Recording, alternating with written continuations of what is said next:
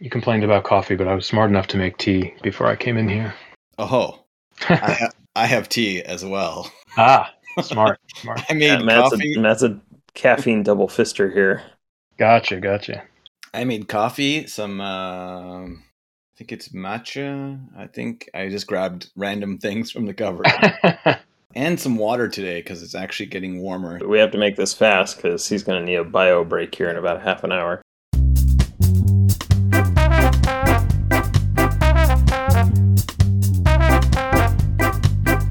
Welcome to the Mac DevOps YVR podcast. This podcast is about the Mac DevOps YVR conference in beautiful Vancouver, British Columbia. We interview guests and discuss topics around managing Macs using open source software products inspired by DevOps. Our goal is to encourage developers and IT to work together to solve problems for our community. For more information, see our website, mdoyvr.com. This is the Mac DevOps podcast. Welcome to the uh, Mac DevOps podcast. Today I'm joined by my amazing technical resource and sometimes amazing. No, I can't do it.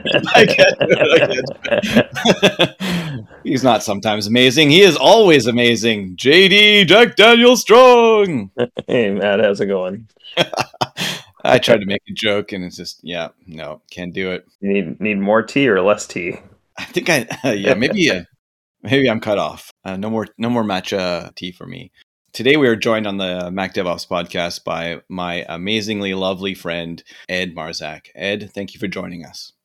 yeah, yeah, my pleasure. Thanks for having me, and thank you to uh, you and JD. Thanks. Yeah, yeah. it's always looking for an excuse to uh, get you on to the podcast, and I think we found a great topic for uh, today's podcast. There was a very uh, lively discussion uh, in the uh, Santa channel, and um, I, I wasn't trying to stir uh, stir up the um, stir up the conversation, but I mean, I was uh, going on one of my really long walks, and uh, one of my uh, go-to podcasts for very very long walks is the Accidental Tech podcast. And it, it struck me at one point in the conversation when and uh, John, who just quit his job, gave us one of his reasons to quitting his job is that he was complaining about corporate malware on his laptops. And then all of a sudden, my ears were really burning because he mentioned Santa and how you know it was, you know, judging which apps were naughty and nice. And so the whole conversation struck me as something that I don't know. It wasn't in the technical side, but on the sort of social and how we use our, our IT tools and I just knew that we had to talk about it in the Santa channel and and see what what feedback we could get get because managing Macs is is something that we technically like to talk about, but also how to do it better is always one of our topics. So I know that you jumped into the conversation there, and I was hoping we could continue talking about Santa and how to use our IT tools responsibly and how to avoid uh, great sadness in our users. what, what what what are your thoughts, Ed? Oof. There's there's so much to unpack there, quite honestly. And the thread that you're referencing, like, kind of kept growing. I think even after you pinged me and said, like, "Hey, let's let's talk further about this." But whether it's IT tools or security tools, I think you know you can find me saying over the years that we really need empathy for our end users and making sure that we're deploying these tools and you know doing it in a way that's friendly and not scary and not destroying people's workflows and, and all those things. So that is critically important. And you can definitely roll out security tools poorly. And interestingly enough, the person who works at that company that John must have complained about joined that thread later on, which I thought was fantastic. And he sort of like mentioned all the ways that they they tried to make sure it was a good deployment and i think he it sounds like he did all the right things so that's good news but i think we also have plenty of examples where you know people just like yeah yolo ship it and throw things out the door without really understanding the impact they're going to have either on like someone's workflow because they're getting these pop-ups in their you know user interface that are sort of like interfering with things or they're rolling things out that are just using a ton of CPU in the background. And, you know, people are like, hey, why did my compile go from one hour to three hours? What's going on here? Right. So eh, that's, it was a super interesting discussion, but I think one thing I've noticed over the years, and just like being involved with the Mac for so long, and now that the Mac has sort of like started seeping into traditional, like more than just like audio video or like forward thinking tech companies, but it's seeping into enterprises everywhere. One thing that's interesting about Macs more than any other platform, I think, is that people want to treat it as their personal device. You know, the Mac is like this nice, friendly thing. And before you know it, people are like, oh, I downloaded a bunch of games and I have personal photos on there. You're like, no, no, like, no, please don't do any of this, right? Like, if your hard drive crashes, like, we're not backing up your personal photos, like, they're just gone. And like, games can, you know, be a channel for, you know, for malware and sort of like just all this unwanted software. So it's interesting to see people's behavior with Macs, particularly in ways that I don't think you see people treating Windows machines or Linux machines. They don't get the same warm feeling when they see a Windows machine. Uh. yeah, yeah, but I think it is. It, it's almost expected that like, oh, I'm I'm getting this Windows machine and it's going to be locked down, and you know, it it's a it's a piece of corporate sort of like infrastructure or it belongs to the company more than like your Mac, even though it's enrolled in MDM and you know was purchased by your company, people are like, "Ah, this is mine. I love this thing. You know, I'm going to bring it everywhere with me." Well, you talked about uh, you know Macs seeping into the enterprise, like oozing like uh, radioactive slime into the uh, Ninja exactly. Turtle sewer of uh, corporate America. Exactly. but uh, your background is in audio, while my background was in, in video and VFX. So why don't why don't we step back a second and talk about your your your background and how you came to perhaps work with Santa as well?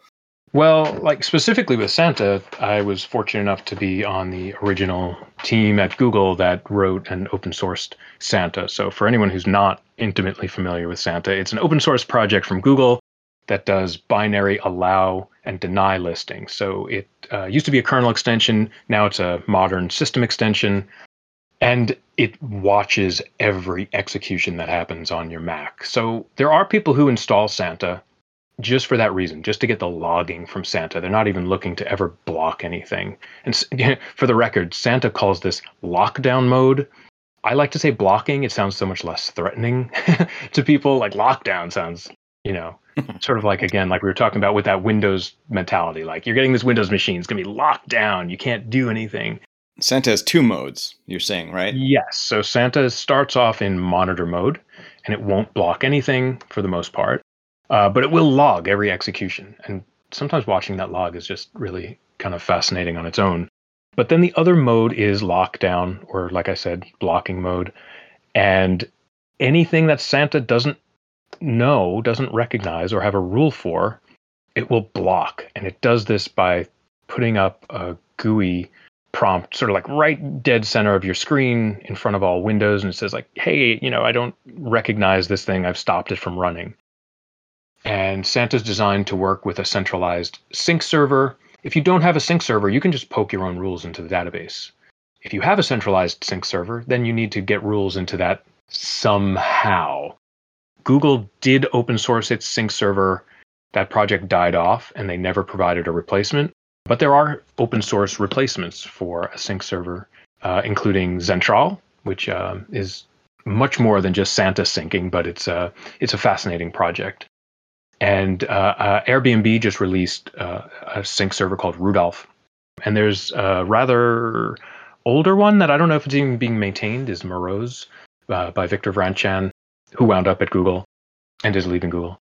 But I don't know if that's maintained at all anymore. So there, there are options though for Santa Sync servers that don't come from Google. Wasn't there another one from Trail of Bits? Was it called Synter? Yeah, Synter was like a Santa competitor. It was strange that they came out with it, but in some cases it, it does make perfect sense. But I I don't know where that went. I don't know if that's okay. still being maintained. If it is, it's just I think it's very Trail of Bits centric, but they haven't enough clients to possibly make it worthwhile. So the open source project by Google for the decision making for allow listing was called Upvote and was very right. cool. And I remember a presentation at Mac DevOps about it. And seemed like oh this this solves the problem of how do we crowdsource or how do we have a small team managing a large group and how do we find out Yeah. Yeah, and I think upvote is a good example of one of those things that like it's used at Google because it works at Google and then everyone wants to like just copy paste into their environment and you may not need something like upvote. It depends on what works best for your company. So I've started deploying Santa in blocking mode for a number of clients and the company is so Slack centric. We wound up writing a Slack bot. So just because that works better in that environment, we're not doing the upvote thing. What happens is if someone gets blocked, they get a notification in Slack from our security bot that says like, "Hey, we noticed you ran this thing. Do you, you know, did you mean to run this? You know, if so, let us know and we'll, you know, we'll get it approved for you." Maybe, maybe not. Like we might look at it and go like, "You're trying to download Steam. We don't want that on your machine, so we're not going to approve it." But 99% of the time it's something reasonable and we go, "Yeah, okay. We don't want to get in anyone's way." So, yeah, I think there are different approaches to it and you know, not everyone needs upvote, but uh, you know, the the Ubers, Microsofts, Facebooks, Googles of the world. Yeah, when you're hitting 100,000, 150,000 uh, machines, it's tough to to say like, yeah, we're going to have humans approve all of this. So it works, you know, great for them. And perhaps this is meant more in places where users do have more rights. Maybe they are admin users, and this is a, an extra special guardrail to keep them from installing things with their admin rights. Perhaps I'm just I'm think of. Yeah, maybe. I mean, I think that's a good point to bring up. Is that it's an extra guardrail, just like any security product. There's no one thing that solves everything, and it's part of a larger strategy. And again, you, you might want to install Santa purely for the logs. There's a lot of interesting information that you can get out of the logs. Uh, and then if you're shipping those off to something like Snowflake or Splunk or wherever you can kind of centralize those and comb through them, you can find a lot of interesting patterns, no doubt. Yeah, I think I was definitely always been fascinated by Santa, but also intimidated by it. And it is nice that it has a monitor mode.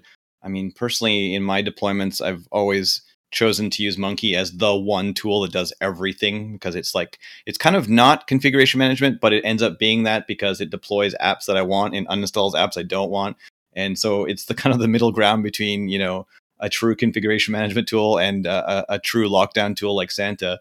And if you have users who aren't admins in certain scenarios, then putting all the apps they need from AutoPkg or some manual intervention then feeds everything and then that's kind of like a but you know that only works i think in smaller smaller teams perhaps. I mean you got to choose different tools depending on how many people are managing how many macs and oh yeah yeah yeah. And you, you mentioned our kind of shared background in audio and video environments and installations. Like uh, i don't think i would even attempt to put something like santa on you know like an avid workstation or or you know some of these machines that are meant to be more turnkey video editing devices. So yeah, again, you really have to tailor your solutions to the environment that you're in. And it can take time to roll out Santa properly if you're going to block things or even if you're going to perhaps do Munki. But I mean, something like Santa, uh, I think uh, the the person who commented said that they you know were working on their deployment for two years, so they were you know monitoring yeah. for two years, seeing what people are using, and then crafting eh, you know their lockdown you know to be as appropriate and as careful as possible I totally agree, and I, I, think that that goes back to why I I brought up that you know people treat their machines, their Macs, as like very personal devices, and you know the the person in question, John Siracusa, he he's this like really long time Mac user, like all the way back to like classic Mac OS, and has been like largely independent a lot, and probably just used his own machine and got very used to like what a Mac, a stock Mac out of the box looks like and acts like. And then I don't really I don't listen to the podcast. I don't know I don't really follow John that closely. So I don't know what company he was at or why he took a staff role someplace, but it sounds like that's what he did and then was given this corporate MacBook which really sort of like defied his expectations. So I, I can imagine no matter what the admins at that company did to please him, it just wasn't ever going to be a fit. Like that's my suspicion.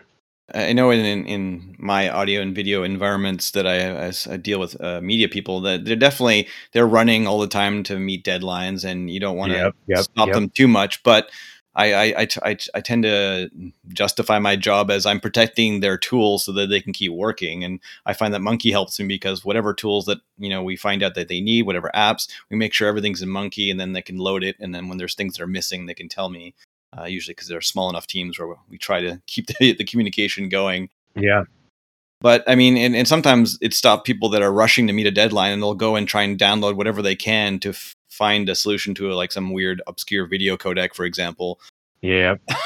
And then I'm like, why are we looking for obscure apps that no one's ever heard of that, you know, rather than use one of the five or six tools that are already in Munki and already on your machine or, but I mean, we always need to remember, and I'm part of the, the reason I like the, the hearing from John on his podcast was just, even though it was kind of rough to hear him say Santa was corporate malware, because that, I thought that was a bit extreme but it's good to hear the opinions of the people working because IT often get in the way of people working, and we all have to remember that sometimes we are standing in people's way for a reason, and sometimes we're too much. But I, the, the quote in the podcast was they added an app called Santa that would intercept app launches and tell you if the app was naughty or nice, and then the other Marco's like, "That's creepy as hell," and John's like, Yeah. "It was it was flagging everything." I'm like, "Hmm, that doesn't sound like fun." So I'm getting the impression that this wasn't a fun experience. you know? Yeah, like, but like I said, I think, you know, I, I, I think in a corporate environment, there's probably very little you could do to to satisfy John. Yeah. Right. Well, I mean, and, and and you know, like going back years, I'm sure the I've always heard um, the advice given to people, uh, you know, oh, something's not working, like my audio, video app, or any app. Oh, just turn off or try to uninstall your security tools, right? And yes. Yes. we- yes. we all know that security tools forever and ever either you know have given people problems you know either they're blocking or reading or stopping apps from launching or or just uh, examining apps or we all know that there's bad applications out there or apps that aren't No ready doubt. for the, latest uh, you know um, i'm sure we've heard of security tools that are not ready for the latest mac os version so that, that No those are those are issues Yeah. Yeah. Yeah. And, and again, like John might have had a, like a really valid point. I I obviously I don't work there. I don't know this the type of company, but again, like audio video effects companies, you're you're probably in a, a little bit more of a loose environment, so so to speak. Whereas, you know, finance or some other or, orgs are under much more scrutiny and have to deal with many more regulations to do things right and SOC 2 compliance and all those things. So, you know, those tools are rather necessary. Yeah, I mean, talk about we talk about compliance or uh, you know all these uh, uh, checklists that uh, need to be verified for for data and privacy. Uh, we made sure that data is being handled with care. But you're you're here as a as a witness, uh, as an IT person that has implemented Santa, and you're saying it, it can be done reasonably well. Well, again, you have to tread really lightly, like along the lines of the story that that admin in Slack told. That's what we did at Google before we started deploying Santa in blocking mode. Like we went on roadshows. Like we had a presentation ready with data to back us up, and we just went to different offices and invited people, and we had the data that basically showed developers and engineers like, "Hey, listen, you think you're too smart for this, but guess what? We have the data that shows you download malware at the same rate anyone else does, right? Like you install dumb stuff like all the time. Um, so yeah, having data to back that up is really good. And again, the, the admin in that in that thread re- kind of pointed out, like I think it sounds like they did the right thing in terms of like, hey, we monitored what would get blocked, we pre-approved things. It's a it's a tough dance, and it's incredibly difficult with developers because you know your compiler tools generally like you compile something and it sprays stuff just all over the disk it runs stuff out of temp. Tests run from oddball locations. So like that's it's a really tough problem but i'd rather have santa on their machine even in monitor mode to get the logs than not at all. And i would go a step above that and say like i would rather have developers in blocking mode with santa and a ton of exceptions than like not at all. You know, like developers, you're always going to have to carve out a bunch of exceptions for. Yeah, I mean, we can find lots of examples. I mean, with Munki, I thought the world was an amazing place that we could install apps automatically or uninstall apps. And then when we found MunkiReport, we could monitor all the apps in the inventory, find out everything about our fleet, and find out if we had apps that were not up to the right version and therefore insecure, perhaps. You know, and it gives you great insights. And lately, I've been playing with Fleet and osquery a lot, so you can get different yeah. insights uh, across like different OSs about you know what's going on with apps and inventory, and and um, perhaps do some malware uh, hunting. Yeah, it is. It is incredibly, incredibly important to monitor and, and watch what's going on. And you know, we we talked about you know sort of empathy for our end users. Like that's a great example. Like if you detect trends across your fleet, like oh, we roll out our machines in this manner, but every you know, ninety percent of people, you know, immediately turn on dark mode. Like, oh, well, maybe we should just roll these things out in dark mode. Like, you can make people's lives easier by monitoring these trends, and I think that's sort of a facet of being a good IT department, recognizing these trends and like you're talking about with MunkiReport and understanding like like how how quickly could most people in IT answer that? Like, what are the top five applications that run across our fleet, right? And like, does that influence the decisions you make when you're deploying a new machine? Like, it should, I think, you know? Yeah, it's, it's so revealing to be able to see what's, you know, what versions of Chrome are we running, not, not just for security, but why are people, you know, sticking to certain versions or if it was Final Cut or Premiere, or if you see what tools, you know, certain departments are using at what versions, you know, if, if they need to stay at certain versions or if you find that there's a vulnerability in Zoom or some other app, for example, yeah. then you can you can easily find that oh, there's one one copy that was you know installed somewhere, and then we can update it and protect the machines or insights. But do we have time to to watch all these dashboards and logs? But hence, I guess why it'd be well, nice. kind of no, you don't, and that's why like the example I gave is probably a report, right? That you want to give or you run and get the answer every now and then and you kind of evaluate what's going on on your fleet. But the other things no particularly with security you don't have time to look at dashboards so you need automated alerts that let you know what's happening right? Yeah i liked how you said you were having santa alerts going to slack. Um, that if that's uh, you know where your team is at.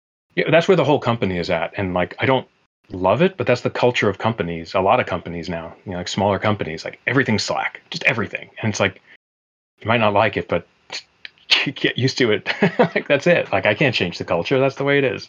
When I discovered that you could just use a webhook and send, uh, you know, the outputs of stuff to a Slack channel, then I got a little crazy and did that for a lot of things. yeah, it, it's great that you know, I, I I've definitely complained about Slack in the past for taking over sort of like more public channels of communication. But for businesses, it's it's great. It's written with I mean, that's what it was written for initially, right? And it's written with all the sort of like right things in minds and APIs and hooks and yeah, it's great for that. Nobody wants email, or maybe kids today don't understand what email is, but I don't want anymore.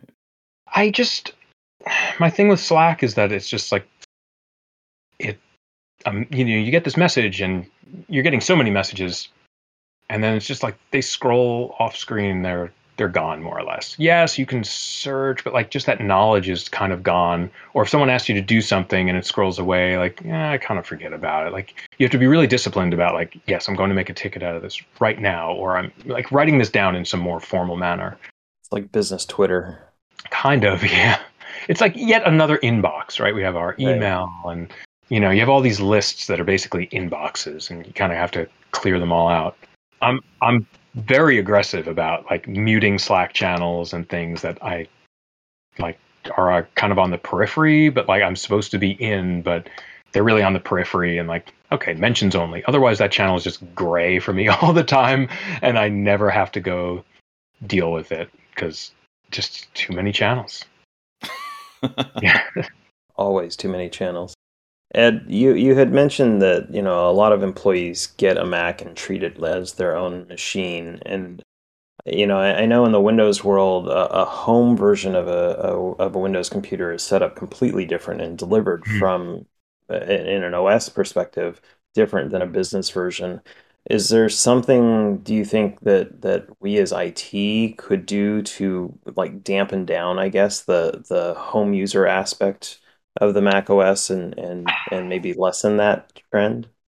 That's a great question, and I I don't know. I I think the short answer that jumps to the top of my mind is really just education, right? End user education. You just have to talk to people about this stuff, and it has to be part of onboarding and uh, you know letting people know and some of it's documentation right like i love the idea of having some internal documentation that everyone can look at that that points out like how is the mac that we gave you different from the mac you might have at home? It's like here's all the stuff we install.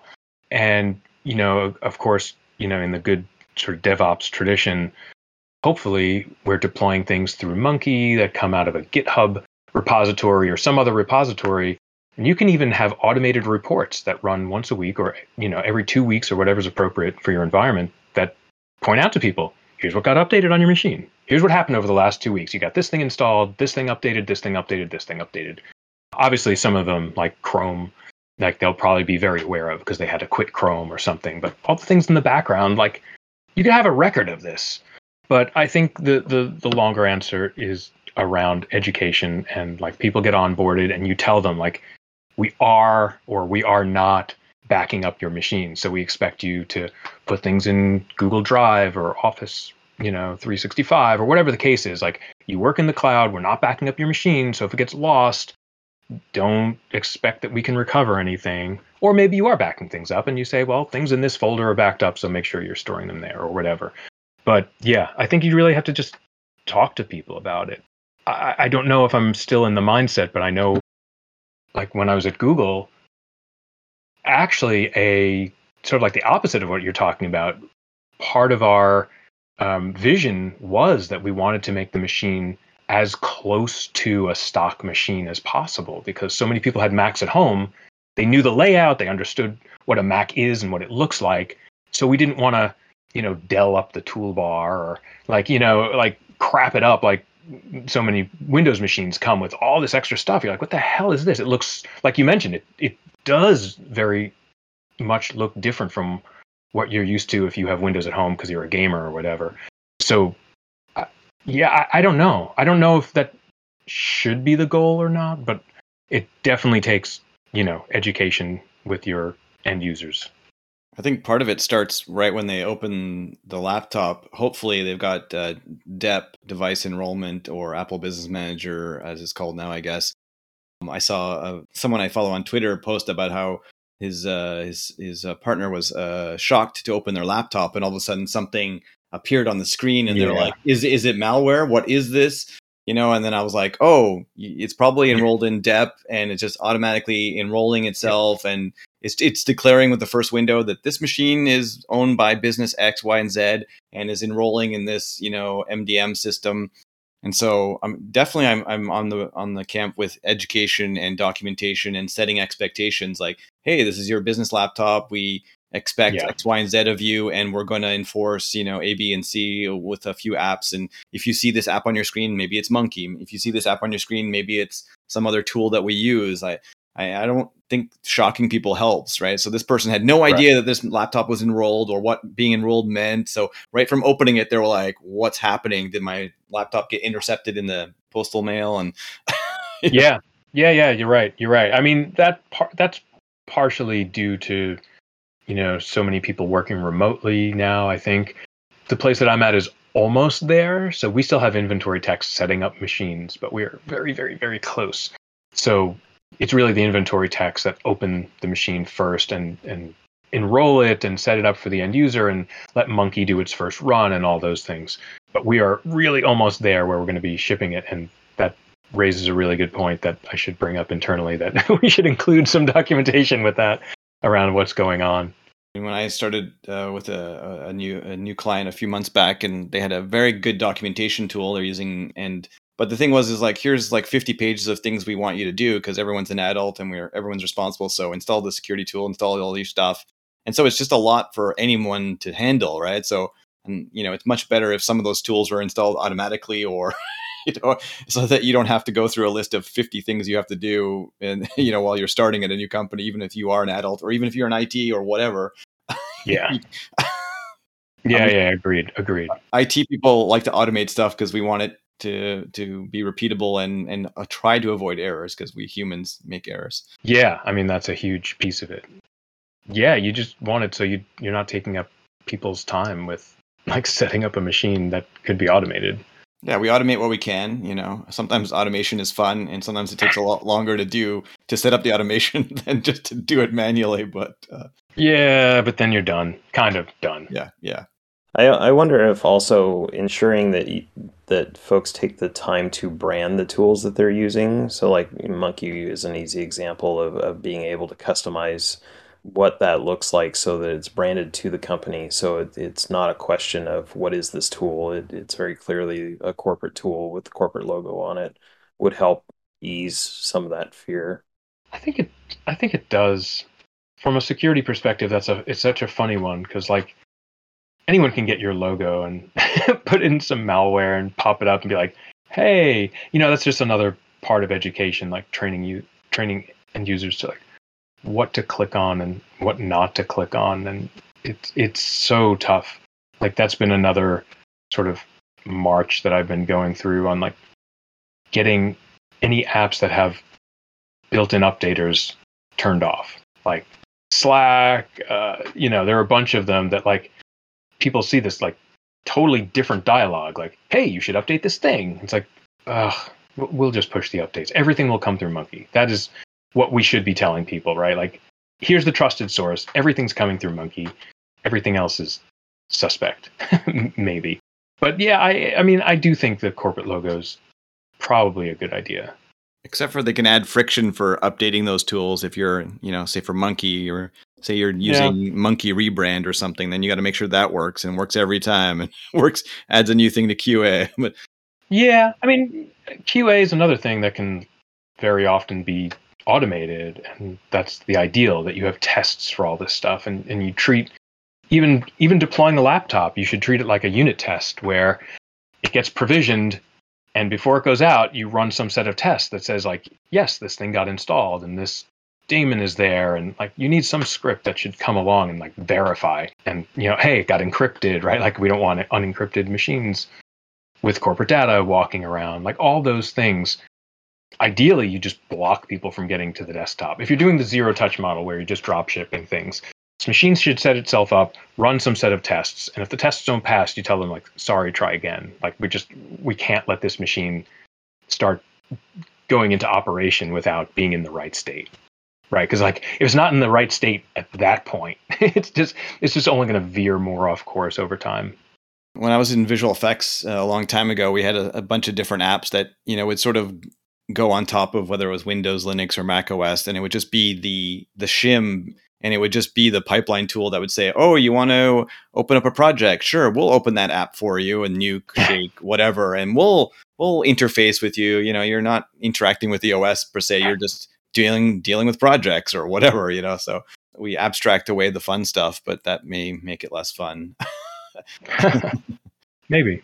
Uh, lots to think about, Ed. I really appreciate you spending the time with us you have many years of experience uh, with IT and uh, with open source and with the Mac Ops team at Google and uh, Duo Security, right? Yeah, yeah, and like Duo was sort of my first like proper security-ish role. Like I've always been security adjacent at the very least and security aware. And it is kind of funny because like really back in the day, IT was just responsible for security. Like there was no separate security team, but sort of just like most other functions, like now we've gotten more specialized functions for a lot of these things. You know, sysadmins used to do kind of everything, and then you got like the database admin to like specifically do database work, and then networking team. You used to do it all, and now even security is sort of a broken out function that gets to like focus really deeply on this. But having an IT background, I think, is just well in infosec particularly, right? Like having an IT background is is just magic because like you you understand what's going on and it helps you talk to the IT team in a way that's relatable and understandable and like they understand you you understand them it's like you're all on the same team it's great uh, it's it's helpful to uh, have empathy for our users. It's helpful to have empathy for the different teams in your org, whether it's IT or security. We may throw lightning dagger bolts at the other teams, but we all are working together, right? Yeah, yeah, exactly, exactly, and that's so important to remember. Like, hey, we're all on the same team here. We're all headed towards the same goal. That's that's the idea, at least, anyway. And yeah, I mean, it's interesting to have that function separated because then you know, IT should feel empowered to push back on security sometimes, right? Like IT really should be the stewards of the end user experience and, and you know possibly support help desk whatever that role as well because they're front line uh, and they should be calling out things and raising issues of like you know so many people come to us with this issue because they don't understand it's not clear like go you know go fix this go clear this up and same sort of thing like you know, if it were up to security, security would install all the agents and all the things and just like completely destroy a laptop. And IT needs to be able to push back a little and say, like, I, I don't, you know, you, you have to find some other way to do this. Like, here, here are the effects, right? Again, data driven decisions. Like, you should be able to, an IT team should be able to kind of show, like, you know, between all the agents, you know, you use up like four of the six cores for, you know, 80% of the time on a machine and we're getting complaints that you know processes are slow or scrolling is jumpy or compiles take extra long whatever the case is. When possibly being asked like hey can you go deploy yet another thing? Like really? So but yeah yeah same team same goals work together yeah i feel like my role as an independent it consultant is like to be the embedded IT slash translator to translate between IT and security and the departments and workers that are trying to do stuff and need to yeah, communicate. Yeah. right, right.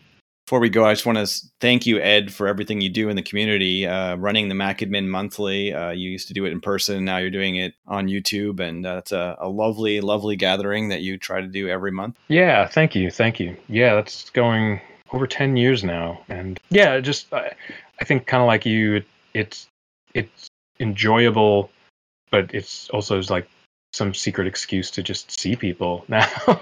you know, it's it's great to get people together and kind of catch up. And this next month, we're having on a few people, Ben, Adam, and Steve from LA, and they just wrote one of the Peach Pit Mac OS books, and like I knew all them from like way back in the Macworld days, and you know, I think we used to see each other at conferences, but I haven't seen them in years, and it's just kind of this funny get together. And I'm I'm absolutely thrilled that I'm going to be speaking with them and catching up. And if we can make that a public conversation, great, right? And other people can kind of get in on it and maybe be introduced to them or or whatever. Like, so it is fun doing that every month. Yeah, I really enjoyed being on there and talking about community and and like you, I, enjoy seeing people on there like Henry from the Zentral Project, and just being able to see familiar faces and seeing people from around the world. It's... Exactly, exactly.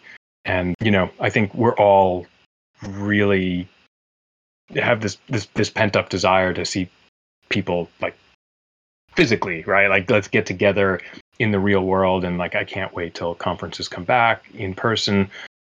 Please governments and politicians get your act together get let's get rid of this you know pandemic once and for all or, or at least make it genuinely manageable like but i'm looking forward to mac devops you know being a, a thing that we all like physically attend and go to i, lo- I look forward to that uh, this year we're going to do it online again yep though uh, if people come to town which i think some people are going to be visiting Vancouver, the city, as uh, you know, there we'll we'll be uh, playing tour guide. But um, just just coincidentally, they'll happen to be there. That if there's yeah. a bar that's open nearby, then we may have some conversations. But uh, online is a good way to reach people all around the world and allow yeah. speakers to stay home with their families and enjoy time with their kids and uh, reach out to the community. So I really appreciate all the speakers, and we'll be announcing the talks uh, very shortly. We have so many good talks. Um, Excellent. Really looking forward to it.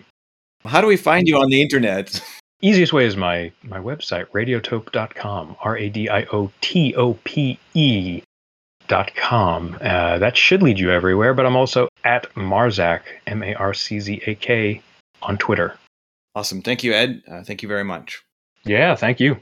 The Mac DevOps YVR conference and podcast is looking for sponsors. Support and encourage developers and IT to work together to solve problems for our community by sponsoring Mac DevOps. If you're interested in sponsoring the Mac DevOps YVR conference and podcast, send an email to hello at mdoyvr.com.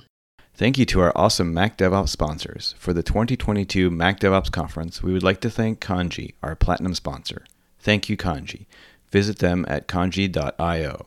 Our gold sponsor is Simple MDM. Thank you, Simple MDM. Visit them at simplemdm.com. And thank you to our live stream sponsor, Mac Stadium. Visit them at macstadium.com. Also, thank you our graphics recording sponsor, FleetDM. Visit them at fleetdm.com. Please take a moment to visit our sponsors. We could not hold Mac DevOps YVR without the support of our sponsors. Thank you. Thank you so much. Thank you for joining us today for the Mac DevOps podcast. Thank you to our guests, and thank you to our co hosts. Today's episode was edited by JD Strong. Please like and share this podcast on your favorite podcast service. In the in the underground, if you can find them, then you can hire the MDO team.